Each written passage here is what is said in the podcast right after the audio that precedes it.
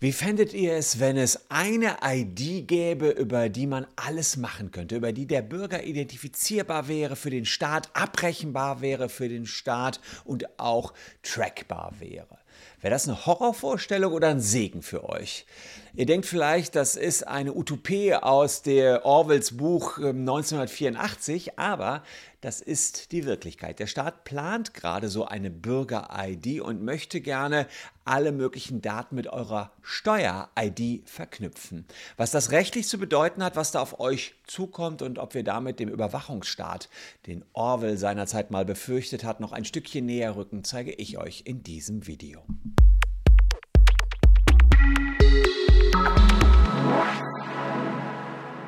Hallo, ich bin Christian Solmecke, Rechtsanwalt und Partner bei WBS Legal in Köln. Und der kleine Aufruf an euch, falls noch nicht geschehen, gerne ein Abo für diesen Kanal dalassen.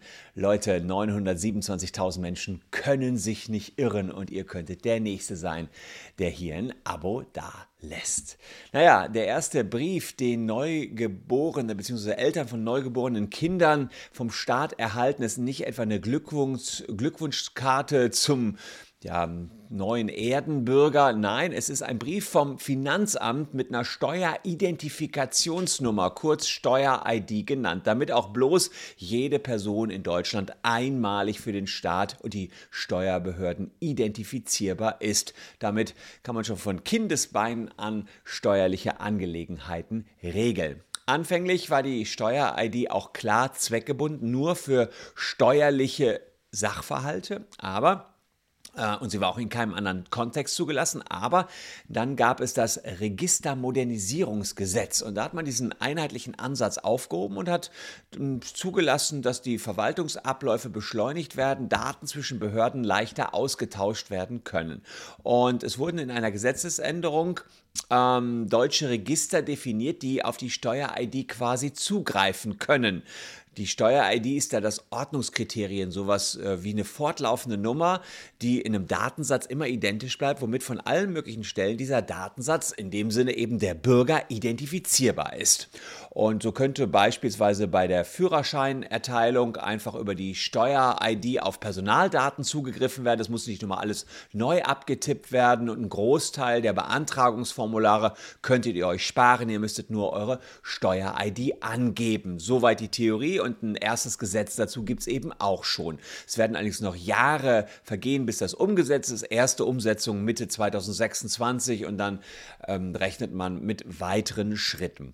Das klingt erstmal nach einem super Fortschritt. Eine ID, ich muss nur einmal meine Adresse, mein Geburtsdatum, mein Bankkonto und so weiter angeben und danach nie wieder was, weil ich nur noch meine Steuer-ID angebe. So ein bisschen wie ähm, diese Nummer in Amerika, die dort auch alle Menschen identifiziert. Ich glaube, hier ist vielleicht sogar noch was weitergehendes geplant. Idee dahinter, Verwaltungsdigitalisierung, Vereinfachung. Aber das hätte zum Beispiel auch in der Energiekrise dazu geführt, dass ihr Studierenden leichter euer Geld bekommen hätte, die 200 Euro, die es gibt. Ihr wisst, ich habe das zuletzt auch im Video gemacht, ihr müsst das alles einzeln beantragen, weil der Staat überhaupt nicht weiß, auf welches Geld er das überweisen soll. Ähm, Kindergelder könnten damit leichter abgewickelt werden. Ähm, und das Problem immer wieder ist für den Staat bei den einzelnen Behörden, sie haben keinerlei Kontoinformationen. Und diese Auszahlungsinformationen, die könnte man über die Steuer-ID ja erhalten. Die Abgabenordnung ist auch Ende 2022 angepasst worden. Da ist jetzt festgelegt, dass das Bundeszentralamt für Steuern neben den bisher erhobenen Daten auch die IBAN speichern darf. Das heißt, die haben die jetzt schon mal. Eure Bankkonten haben die gespeichert, um eine unbare Auszahlung von Leistung zu ermöglichen. Ist ja auch sinnvoll. Wenn die euch was zurückzahlen, können die es jetzt eben auf euer Konto machen. Diese Identifikationsnummer, die Steueridentifikationsnummer, ähm, könnte man jetzt dafür nutzen, einfach um schnell Daten zwischen den Behörden auszutauschen. Klingt gut und wir schauen uns jetzt mal an, was für datenschutzrechtliche Implikationen das hat und vor allen Dingen welche verfassungsrechtlichen Implikationen. Und da kommen wir übrigens äh, zum Thema Datenschutz und dem Facebook-Datenleck. Ihr habt wahrscheinlich schon davon gehört, dass Millionen Menschen in Deutschland vom Facebook-Datenleck betroffen sind. Und auch das hat gezeigt, wie gefährlich es ist, wenn an einer Stelle sehr viele Daten gebündelt werden. Wenn ihr sehen wollt, ob ihr betroffen seid vom Facebook-Datenleck, checkt es mal unten aus in der Caption. Das dauert nur fünf Sekunden und ihr wisst, ob ihr betroffen seid. Wir haben viele, viele Urteile schon erstritten, dass euch 1000 Euro zustehen. Ihr solltet es jetzt mal eben checken. Ja, die Voraussetzungen zunächst mal nach Datenschutzrecht äh, sind ja, vielfältig. Zunächst mal denkt man im Datenschutzrecht ja, an was für einen Rechtfertigungsgrund haben wir oder was für eine, eine Grundlage, Rechtsgrundlage, um damit überhaupt Daten verarbeitet werden können. Eine Einwilligung wäre zum Beispiel etwas, dass der Staat eure Steuer-ID weitergibt, auch an andere Behörden.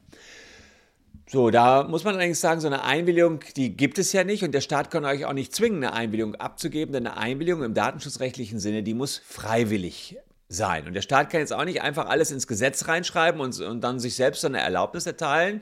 Ähm, das würde ich jetzt auch sagen, geht nicht. Aber es gibt für solche nationalen Kennziffern Ausnahmevorschriften in Artikel 87 der Datenschutzgrundverordnung. Und da ist dann exakt geregelt, nach welchen Vorschriften eine nationale Kennziffer, an der dann einzelne Behörden partizipieren und ihre Daten zusammenführen, gegeben sind. Der Staat kann dabei natürlich nicht alles selber entscheiden. Die Umsetzung einer solchen nationalen Kennziffer nach 87 DSGVO, die schauen wir uns hier mal an. 87 DSGVO bestimmt das ganz äh, im Detail. Und äh, diese Kennziffer sagt jetzt erstmal nur Folgendes. Die Mitgliedstaaten können näher bestimmen, unter welchen spezifischen Bedingungen eine nationale Kennziffer oder ein anderes Kennzeichen von allgemeiner Bedeutung Gegenstand einer Verarbeitung sein dürfen. In diesem Fall darf die nationale Kennziffer oder andere Kennziffer von allgemeiner Bedeutung nur unter Wahrung geeigneter Garantien für die Rechte und Freiheiten der Person betroffene Personen gemäß dieser Verordnung verwendet werden. Das heißt also, ja, so eine Kennziffer kann man einführen, aber es muss sichergestellt werden, dass ihr dann ja, auch safe seid, dass eure Daten nicht in irgendeiner Art und Weise missbraucht werden. Also das ist sozusagen schon mal die Grundvoraussetzung einer solchen nationalen Kennziffer. Und diese Steuer-ID wäre dann so etwas wie diese nationale Kennziffer. Da sage ich mal, das kriegt der Staat vermutlich noch hin, er kriegt es hin, dass er euch Garantien gibt.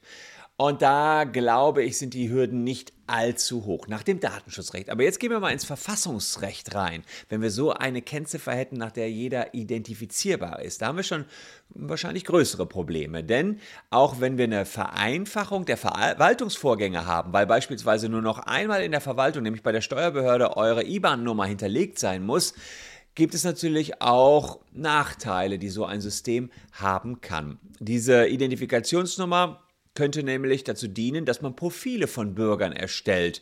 So lässt sich Wohn-, Kinder-, Einkommens-, Lebenssituation viel einfacher zusammenführen. Alle Einträge werden über diese Steuer-ID verknüpft. Man hätte quasi diesen gläsernen Bürger und das hätte den Nachteil, dass erstmal ihr für den Staat durchschaubar seid, aber natürlich auch gesammelt eure Daten abhanden kommen könnten. Wenn das ganze Profil geklaut worden wäre, wäre das natürlich eine absolute Katastrophe. Das haben wir bei den Datenskandalen der Vergangenheit immer wieder erlebt. Außerdem könnten Polizeidienststellen Daten von politischen Gegnern abrufen, Behörden könnten auch Daten von politischen Gegnern abrufen. Auch das wäre kritisch, wenn da der Einzelne zu gläsern ist.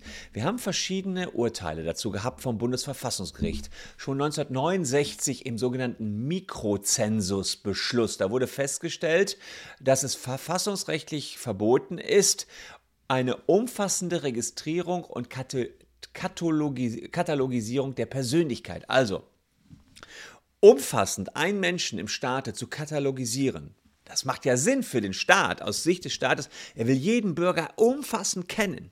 Aber da hat das Verfassungsgericht im Mikrozensusbeschluss gesagt, nee, das geht nicht. Und es wurde dann noch konkreter, das Verfassungsgericht im Volkszählungsurteil. Und da hat es das erste Mal ein Recht auf informationale Selbstbestimmung anerkennt. Weiß ich noch, bei mir, als ich äh, ein junger Mensch war, gab es eben die große Volkszählung. Dagegen haben sich viele Menschen gewehrt. Und infolgedessen gab es auch ein Volkszählungsurteil des Verfassungsgerichts. Und das hat gesagt, es gibt ein Grundrecht auf Datenschutz.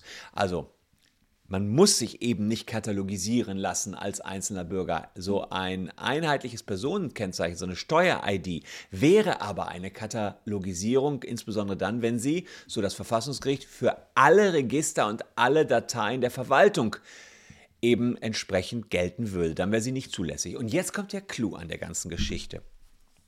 Und warum manche dann sagen, nö, aber hier in diesem Falle geht es, denn die Steuer-ID, die umfasst nicht alle Register, die der Staat führt, sondern nur ein Viertel, also 25 Prozent aller Register werden erfasst. Das Bundesverfassungsgericht hat mal gesagt, ein einheitliches Personenkennzeichen, was alle Register umfasst, ist ausgeschlossen, ist verboten. Jetzt hat sich der Staat überlegt, okay, wenn unser Verfassungsgericht, was einfach schon mal ein Auge auf die Machenschaften des Staates wirft, sagt, das geht nicht für alle Register, machen wir es doch mal für ein Viertel. Könnte natürlich sein, dass der Staat damit durchkommt. Äh, und man muss auch sagen, die Rechtsprechung des Verfassungsgerichts ist mittlerweile 40 Jahre alt. Ob sie noch Bestand hat, ist nicht unumstritten unter Juristen. Und insofern könnte es sein, dass so eine allgemeine ID dann zulässig ist, wenn der Staat wirklich allerhöchste Sicherheitsmaßnahmen trifft, damit kein Dritter darauf zugreifen kann, damit nur einzelne Personen im Staat darauf zugreifen können. Also relativ unübersichtliche, unterschiedliche Bewertung verschiedenster Juristen. Letztlich wird es wieder vor das Bundesverfassungsgericht kommen und es ist eine Frage der Abwägung, ob wir so eine einheitliche ID haben wollen.